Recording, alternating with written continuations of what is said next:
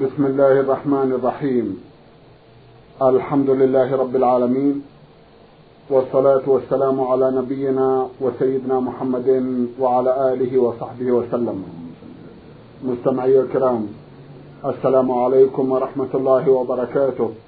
وأسعد الله أوقاتكم بكل خير. هذه حلقة جديدة مع رسائلكم في برنامج نور على الدرب.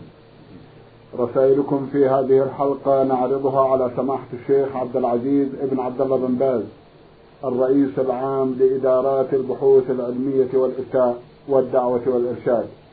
مع مطلع هذه الحلقة نرحب بسماحة الشيخ ونشكر له تفضله بإجابة السادة المستمعين فأهلا وسهلا بالشيخ عبد العزيز. حياكم الله حياكم الله.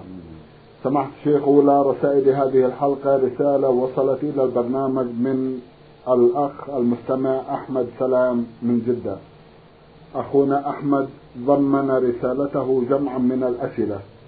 في أحدها يقول ذكر ابن أبي الدنيا في كتاب المجابين في الدعاء عن الحسن قال كان رجل من أصحاب النبي صلى الله عليه وسلم من الأنصار يكنى أبا معلق وكان تاجرا يتجر بمال له ولغيره يضرب به الآفاق وكان ناسكا ورعا. فخرج مرة فلقيه لص مقنع في السلاح فقال له ما معك؟ فإني قاتلك. قال فما تريد إلا دمي فشأنك والمال. قال أما المال فلا ولست أريد إلا دمك. قال أما إذا أبيت فذرني أصلي أربع ركعات. قال صل ما بدا لك فتوضأ. ثم صلى أربع ركعات. وكان من دعائه في آخر سجدة أن قال يا ودود يا ذا العرش المجيد يا فعالا لما تريد أسألك بعزك الذي لا يرام وبملكك الذي لا يضام. وبنورك الذي ملأ أركان عرشك أن تكفيني شر هذا اللص. يا مغيث أغثني يا مغيث أغثني يا مغيث أغثني. فإذا هو بفارس أقبل بيده حربة قد وضعها بين أذني فرسه. فلما فإذا هو بفارس أقبل بيده حربة قد وضعها بين أذني فرسه. فلما بصر به اللص أقبل نحوه فطعنه فقتله ثم أقبل إليه فقال قم. فقال من أنت بأبي أنت وأمي؟ فقد أغاثني الله بك اليوم. فقال أنا ملك من أهل السماء الرابعة. دعوت بدعائك فسمعت الأبواب فسمعت. دعائك الأول. نعم. دعائك الأول. نعم. أنا ملك من أهل السماء الرابعة. دعوت بدعائك فسمعت لأبواب السماء قعقعة ثم دعوت بدعائك الثاني فسمعت لأهل السماء ضجة. ثم دعوت بدعائك الثالث فقيل لي دعاء مكروب فسألت الله أن يوليني قتله. قال الحسن فمن توضأ؟ وصلى أربع ركعات ودعا بهذا الدعاء استجيب له مكروبا كان أو غير مكروب انتهى. هل ما جاء في هذه القصة صحيح؟ وإذا كان صحيحا هل من الجائز العمل بما قاله الحسن في نهاية القصة؟ افتونا في هذا. جزاكم الله خيرا. بسم الله الرحمن الرحيم. الحمد لله وصلى الله وسلم على رسول الله وعلى آله وأصحابه ومن اهتدى بهداه. أما بعد هذه قصة معروفة وذكرها العلامه ابن القيم رحمه الله في الجواب الكافي وهي من أخبار بني إسرائيل لأن الحسن تابعي وليس يروي عن النبي صلى الله عليه وسلم ثم مرسلاته لا يحتج بها. وأخبار بني إسرائيل كما في الحديث لا تصدق ولا تكذب. كما قال عليه الصلاة والسلام حدثوا عن بني إسرائيل ولا حرج. واخبارهم كما قال العلماء على أقسام ثلاثة قسم علم من شرعنا صحته فيصدق وقسم علم من شرعنا تكذيبه فيكذب وقسم لم يعرف الشرع لا هذا ولا هذا فيكون موقوفا يخبر به ويحدث به. ولا حرج. لما فيه من العظات والذكر وهذا الدعاء كله طيب. والله جل وعلا هو القائل سبحانه أمن يجيب المضطر إذا دعاه ويكشف السوء. هو سبحانه يجيب دعوة المضطر. إذا شاء سبحانه كما وعد بذلك. هذا إنسان مضطر على على تقدير صحة الحكاية. إنسان مضطر فأجاب الله دعوته. وهو دعا بدعوات عظيمة. يا ودود يا العرش المجيد يا فعالا لما يريد. أسألك بعز وجهك بعز وجهك بعز وجهك الكريم وبملكك الذي لا يضام وبنور وجهك الذي ملأ أركان عرشك أن تكفي شر هذا اللص. ثم قال يا مغيث أغثني يا مغيث أغثني يا مغيث أغثني. فهو دعا دعوات طيبة. ليس فيها محلول. فإذا دعا بها الإنسان مضطر أو غير مضطر ليس فيها شيء. وإذا صلى ودعا الصلاة قربة عظيمة. الله يقول واستعينوا بالصبر والصلاة. كان النبي صلى الله عليه وسلم إذا حزبه أمر فزع إلى الصلاة. فإذا كلب الإنسان بظالم أو بشيء شق عليه وفزع إلى الله ودعاه واستغاث به أو صلى ودعا كل ذلك طيب. كله مشروع. سواء دعا بهذا الدعاء أو بغير هذا الدعاء. بأي دعاء طيب. كأن يقول اللهم خلصني من كذا اللهم أنجني من كذا اللهم فرج كربتي من كذا اللهم أعطني كذا اللهم يسر لي كذا. الدعوات الطيبة كثيرة. وإذا دعا بنفس هذا الدعاء فلا بأس بذلك. كله طيب. لكن ليس محفوظ عن النبي صلى الله عليه وسلم إنما هو مما يروى من الأخبار التي لا تعرف صحتها لكن معناها صحيح. طيب نعم طيب طيب. جزاكم الله خيرا. يقول في سؤال آخر عندما يدعو الإنسان بدعاء في ظهر الغيب بشر على أشخاص أو فئة معينة سواء كانوا أهلين لهذا الدعاء أم لا؟ فهل يقع عليه حديث الرسول صلى الله عليه وسلم عندما قال ما معنى كلما دعا المسلم لأخيه المسلم في ظهر الغيب؟ فله ملك موكل خاص يقول آمين ولك بالمثل. هل يشمله دعاء الشر؟ يقول عندما يدعو الإنسان بدعاء في ظهر الغيب بشر على أشخاص أو فئة معينة. سواء كانوا أهلين لهذا الدعاء أم لا. هل يقع عليه حديث الرسول صلى الله عليه وسلم عندما قال ما معنى؟ كلما دعا المسلم لأخيه المسلم في ظهر الغيب له ملك موكل خاص يقول آمين ولك بالمثل. هل يشمله دعاء الشر هذا؟ لا لا يذكر في هذا دعاء الشر. لأن أنك لا تعين على الشر إنما تعين على الخير هذا إذا دعا له بالخير دعا له بالتوفيق دعا له بالهداية دعا له بالغنى دعا له بالمغفرة فالملك الموكل يقول آمين ولك المثل. لأنه محسن والمحسن يستحق أن يدعى له. أما أن يدعو على غيره فهو ظالم. فلا يستحق أن يعان. ولا يؤمن على دعائه. والمشروع المؤمن أن يتقي الله جل وعلا وأن يحذر. وأن تكون دعواته فيما ينفعه أو ينفع المسلمين. أما يدعو على الناس بما يضرهم فلا يجوز له. وإذا كان مظلوما ففي إمكانه أن يطلب القصاص ممن ظلمه من الجهات المسؤولة. وإذا دعا عليه بقدر مظلمته لا يضره ذلك إذا دعا عليه بقدر مظلمته قال الله جل وعلا يحب الله الجر بالسوء القول إلا من ظلم. لكن لو ترك الدعاء عليه كان ثوابه أكثر يوم القيامة. وإن اشتكاه إلى الجهات المسؤولة في الدنيا ليعطوه حقه فلا بأس عليه في ذلك نعم. جزاكم الله خيرا. ما حكم من لم يولم لزواجه؟ وهل يتأثر عقد النكاح بهذا؟ وهل يعتبر عاصيا للرسول صلى الله عليه وسلم عندما أمر عبد الرحمن بن عوف حين زواجه؟ أن يولم ولو بشاة الوليمة سنة مؤكدة. ولو بشاة كما قال صلى الله عليه وسلم. أولم ولو بشاة لعبد الرحمن عوف. ولكن لا يؤثر في النكاح. النكاح صحيح. ولو لم يحصل ولم يحصل هناك وليمة. إذا تمت شرائطه وأركانه هو صحيح. وإن لم يوجد لكن كونه يوزن بما تيسر هو السنة. وهو الذي ينبغي والقول بوجوب الوليمة قول قوي لأن الرسول أمر بها. أو بلم أو بشاء القول بالوجوب له قوة ولو بالشيء اليسير حسب الطاقة. وترك ذلك خلاف السنة. لكنه لا يؤثر في النكاح ولا يبطله بل النكاح صحيح إذا استوفى شروطه وأركانه نعم. جزاكم الله خيرا. هل من السنة عندما يقول الإمام للمأمومين في تسوية الصفوف في الصلاة استووا اعتدلوا يرحمني ويرحمكم الله؟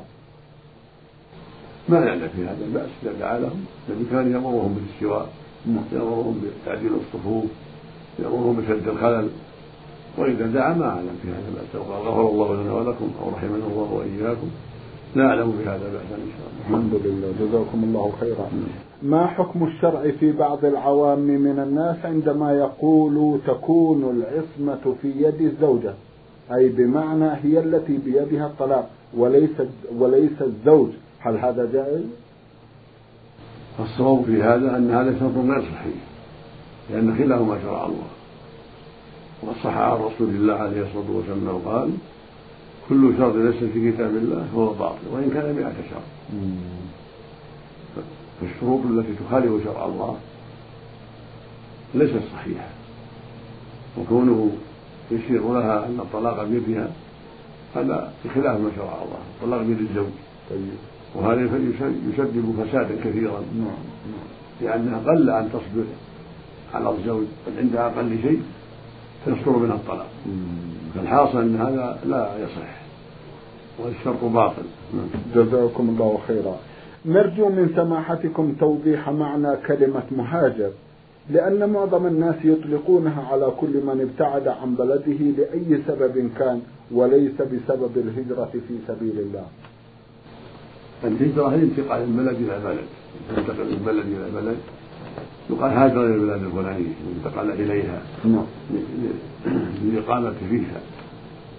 لكن الهجرة الشرعية هي الانتقال من بلد الشرك إلى بلد الإسلام. هذه يقال الهجرة الشرعية. أما الهجرة من حيث اللغة هي أوسع. فينبغي أن يفرق في ذلك فالمهاجر الهجرة الشرعية هو الذي ينتقل من بلاد الشرك أو من بلاد ظهرت فيها البدع والمعاصي إلى بلاد سليمة. فيقال له مهاجر. كما سمي المهاجرون من قريش وغيرهم الذين انتقلوا إلى المدينة سموا بذلك لأن تركوا بلاد الشرك وانتقلوا إلى البلاد الإسلامية. أما من حيث اللغة فاللغة أوسع. في تسمية المهاجر الذي ينتقل من بلد إلى بلد. أو من إقليم إلى إقليم أو من دولة إلى دولة. بمعنى أن هجر الأولى واستقر في الثانية. نعم. يعني ترك الأولى واستقر في الثانية. جزاكم الله خيرا. أنا آدم جمعة محمد أحمد سوداني الجنسية أبلغ من العمر 38 سنة. قبل بضع سنوات أفطرت رمضان كله بأمر من الدكتور حيث كنت مريض. وبعدها أفطرت في رمضان آخر خمسة عشر يوما لأسباب أخرى.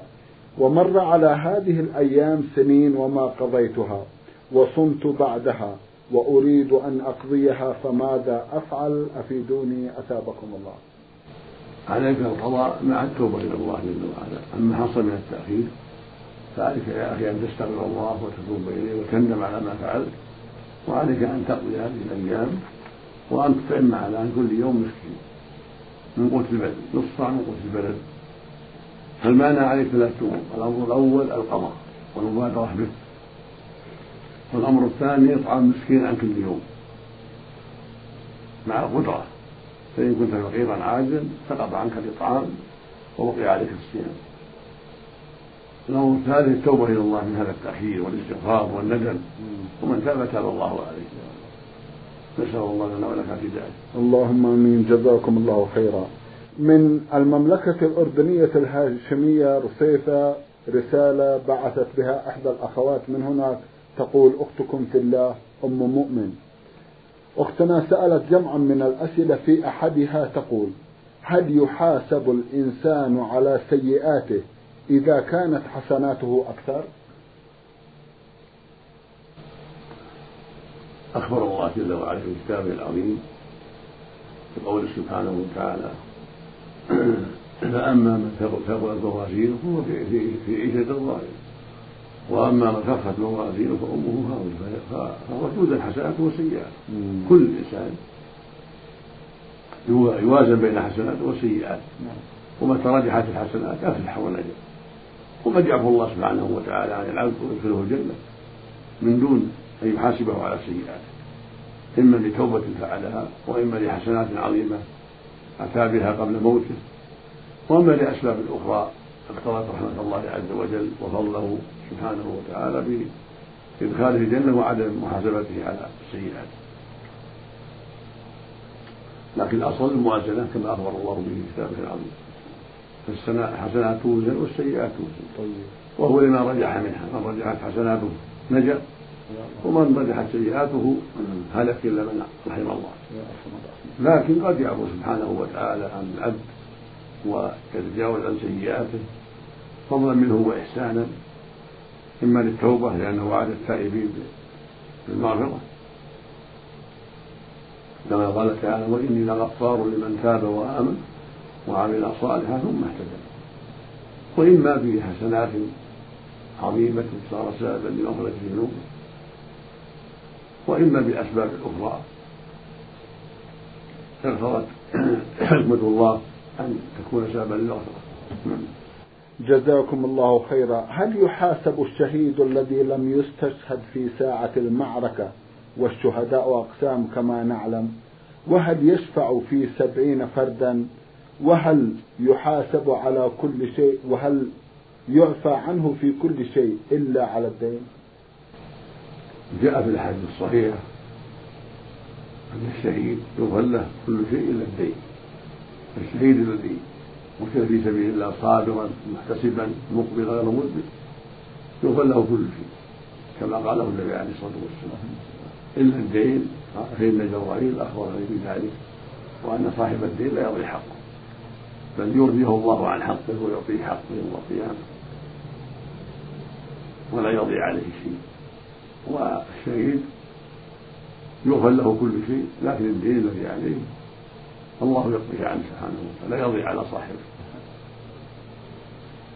نعم. جزاكم الله خيرا. الشهيد الذي لم يستشهد في المعركة. ما دام مات بسبب الجراحات فهو شهيد. ما دام بسبب الجراحات التي يعتبر بها في سبيل الله. صابرا محتسبا غير مذنب سواء مات في المعركة أو تأخر موته أياما وليالي لكنه مات بسبب الجراحات التي أصابته. جزاكم الله خيرا. لعلها تقصد من سؤالها سماحة الشيخ أقسام الشهداء الآخرين. الشهداء أقسام؟ أيوة. لكن أفضلهم شهيد المعركة طيب. في سبيل الله عز وجل. طيب. ومنهم المطعون نعم. يموت بالطاعون. نعم. والمغطون يموت بالإسهال بالبطن وصاحب الهدم الذي يموت بالهدم تسقط عليه جدار أو سقف نعم. وفي حكمه من يموت بداس السيارات وانقلاب السيارات وصدام السيارات هذا من جنس الهدم وكذلك الغرق. كل هذه أنواع من الشهادة. لكن أفضلهم شهيد العرق وهو الذي لا يغسل ولا يصلى عليه. أما البقية يغسلون ويصلى عليهم. جزاكم الله وإن كانوا شهداء جزاكم الله خيرا. هل يشفعون؟ هل يعفى عن كل شيء عملوه إلا عن الدين؟ أم أن ذلك هكذا جاء الحديث الصحيح.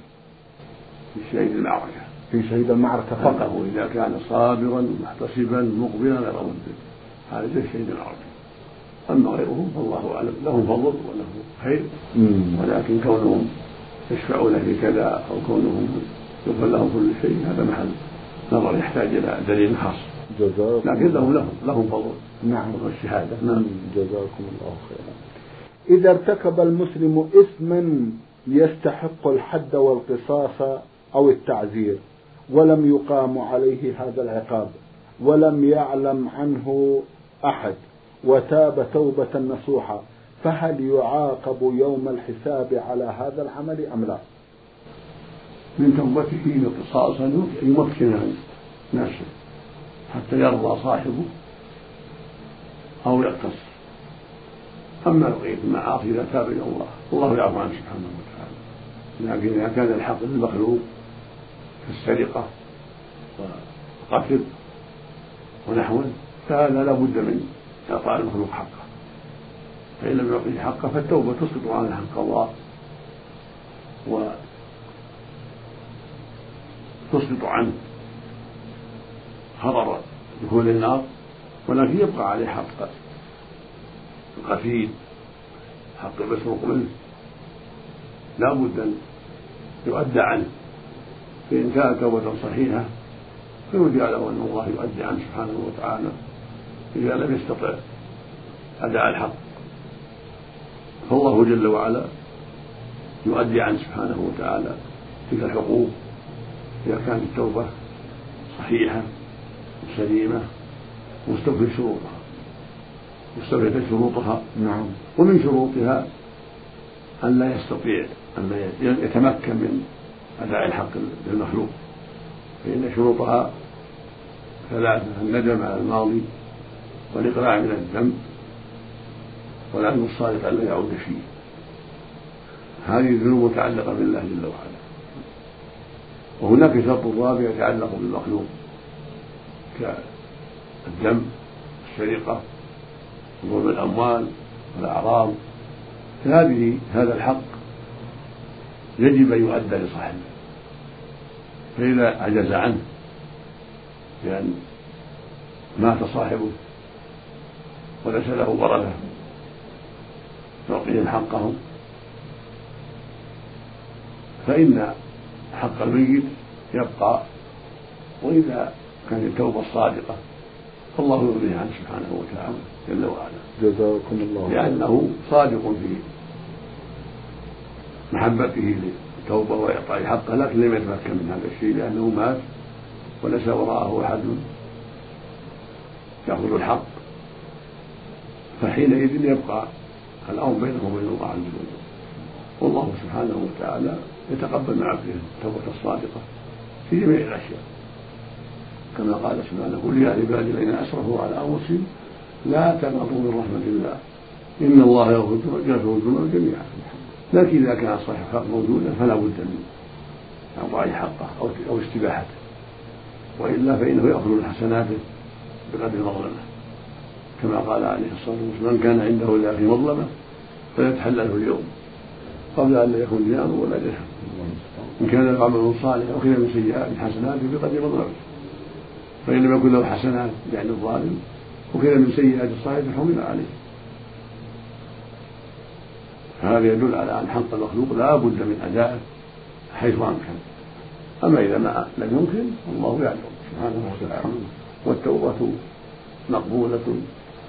ونافعة ومفيدة ويبقى حق المخلوق الذي لا يستطيع أداءه يرضيه الله يرضي الله صاحبه عنه بأنواع الثواب والخير فإنه سبحانه جواد كريم. والعبد معلوم بأنه لم يتمكن من أداء الحق. نعم نعم. نعم. جزاكم الله خيرا. من باحة سلطنة عمان المستمع علي حمود سعيد البادي بعث برسالة ضمنها جمعا من الأسئلة يقول في أحدها إذا سهوت في صلاة ما فإنني أعلم أنه يجب علي أن أسجد سجود السهو فمتى أسجده؟ افتوني ولكم الأجر. يقول إذا سهوت في صلاة ما فإنني أعلم أنه يجب علي أن أسجد سجود السهو فمتى أسجده؟ افتوني ولكم الأجر هذا في تفصيل. فإذا سهوت في العدد وجب عليك البناء على اليقين ويكون السجود قبل السلام سجدتين قبل أن تسلم فإذا شككت هل صليت اثنتين أم ثلاثا جعلتها اثنتين وكملت الصلاة. أو سهوت هل صليت ثلاثا أم أربعا في العشاء أو الظهر أو العصر جعلتها ثلاثا. وبنيت على اليقين. ثم أتيت بالرابعة فإذا كملت صلاتك سجدت للسهو سجدتين قبل أن تسلم أما كان السهو نوعا آخر بأن نسيت الشهد الأول وقمت إلى الثاني ما جلست الشهد الأول. أو نسيت سبحان ربي الأعلى في السجود. أو نسيت أن تقول سبحان ربي العظيم في الركوع. أو نسيت بعض نسيت بعض التكبيرات غير تكبيرة الإحرام. وأنت منفرد أو إمام. فإنك تسجد السهو قبل السلام سجدتين. لأن الرسول صلى الله عليه وسلم لما ترك الشهد الأول في بعض صلواته سجد السهو قبل أن يسلم سجدتين عليه الصلاة والسلام. وهناك أنواع أخرى من السهو لها أحكامها. مثل من زاد ركعة. هذا يلزمه الرجوع إذا تنبه أو نبه فإن لم يرجع بطل الصلاة لأن زاد صلاته متعمدا زاد زيادة متعمدا لها. إذا نبهوه ولم يرجع نبهه اثنان فأكثر ولم يرجع بطل الصلاة. إلا أن يتيقن صواب نفسه أن يعتقد خطأه. إذا تيقن صواب نفسه وأن المنبه مخطئ فلا حرج عليه. كمل والذين يعتقدون أنه زايد يجلسون لا يتابعونه فلهم اعتقادهم وله اعتقاد. فإذا اعتقدوا أنه قام إلى خامسة في الظهر أو العصر أو العشاء يجلسون. أو إلى رابعة في المغرب أو إلى ثالثة في الفجر أو في الجمعة يجلسون ولا يتابعونه فإذا سلم سلموا معه بعد ذلك. أما إذا كان سعيا فلما نبهوا تنبه رجع. فإنه يتشهد وإذا فرغ من الشهود سجد سجدتين للسهو بس قبل السائل أو بعده وقبله أفضل وبذلك تتم صلاته في هذا السجود وينجبر وتنجبر الصلاة في هذا السجود لأن الرسول قال في بعض الأحاديث إن كان صلى تماما. كان ترغبا للشيطان وإن كان صلى ناقصا جبر له صلاته. نعم. فالمقصود أنه إن كان صلى صلاة تامة وهو مأجور على سجود السهو وفيه راو الشيطان. وإن كان النقص كان جابرا. نعم. جزاكم الله خيرا. وهناك نوع آخر وهو أن يسلم. النقص يسلم ثلاثة وهو عصر والعشاء أو يسلم الاثنين في المغرب أو واحدة في الفجر ثم ينبه. هذا يقوم ويكمل. فإذا كمل سلم. ثم سجد السهو بعد ذلك. هو سجود السهو بعد ذلك. إذا كان سلم عن نقص ونبهه أو تنبه ثم قام مكمل فالأفضل أن يكون سجوده بعد السلام. لأن الرسول لما سهى في صلاته وسلم عن نقص ونبه كمل صلاته سلم ثم سجد السهو عليه الصلاة والسلام. هذا هو الأفضل في هذه الحال ان يكون السجود بعد السلام. ولو سجد قبل السلام اجزاء عن كونه يتحرى في النبي صلى الله عليه وسلم. اللهم صل عليه ويسجد كما سجد بعد السلام يكون هذا هو الأفضل. جزاكم الله خيرا. نعم. سماحة الشيخ في الختام أتوجه لكم بالشكر الجزيل بعد شكر الله سبحانه وتعالى على تفضلكم بإجابة السادة المستمعين. وآمل أن يتجدد اللقاء وأنتم على خير. اللهم مستمعي الكرام كان لقاؤنا في هذه الحلقة مع سماحة الشيخ عبد العزيز ابن عبد الله بن باز الرئيس العام لإدارات البحوث العلمية والإفتاء والدعوة والإرشاد. شكرا لمتابعتكم وإلى الملتقى وسلام الله عليكم ورحمته وبركاته.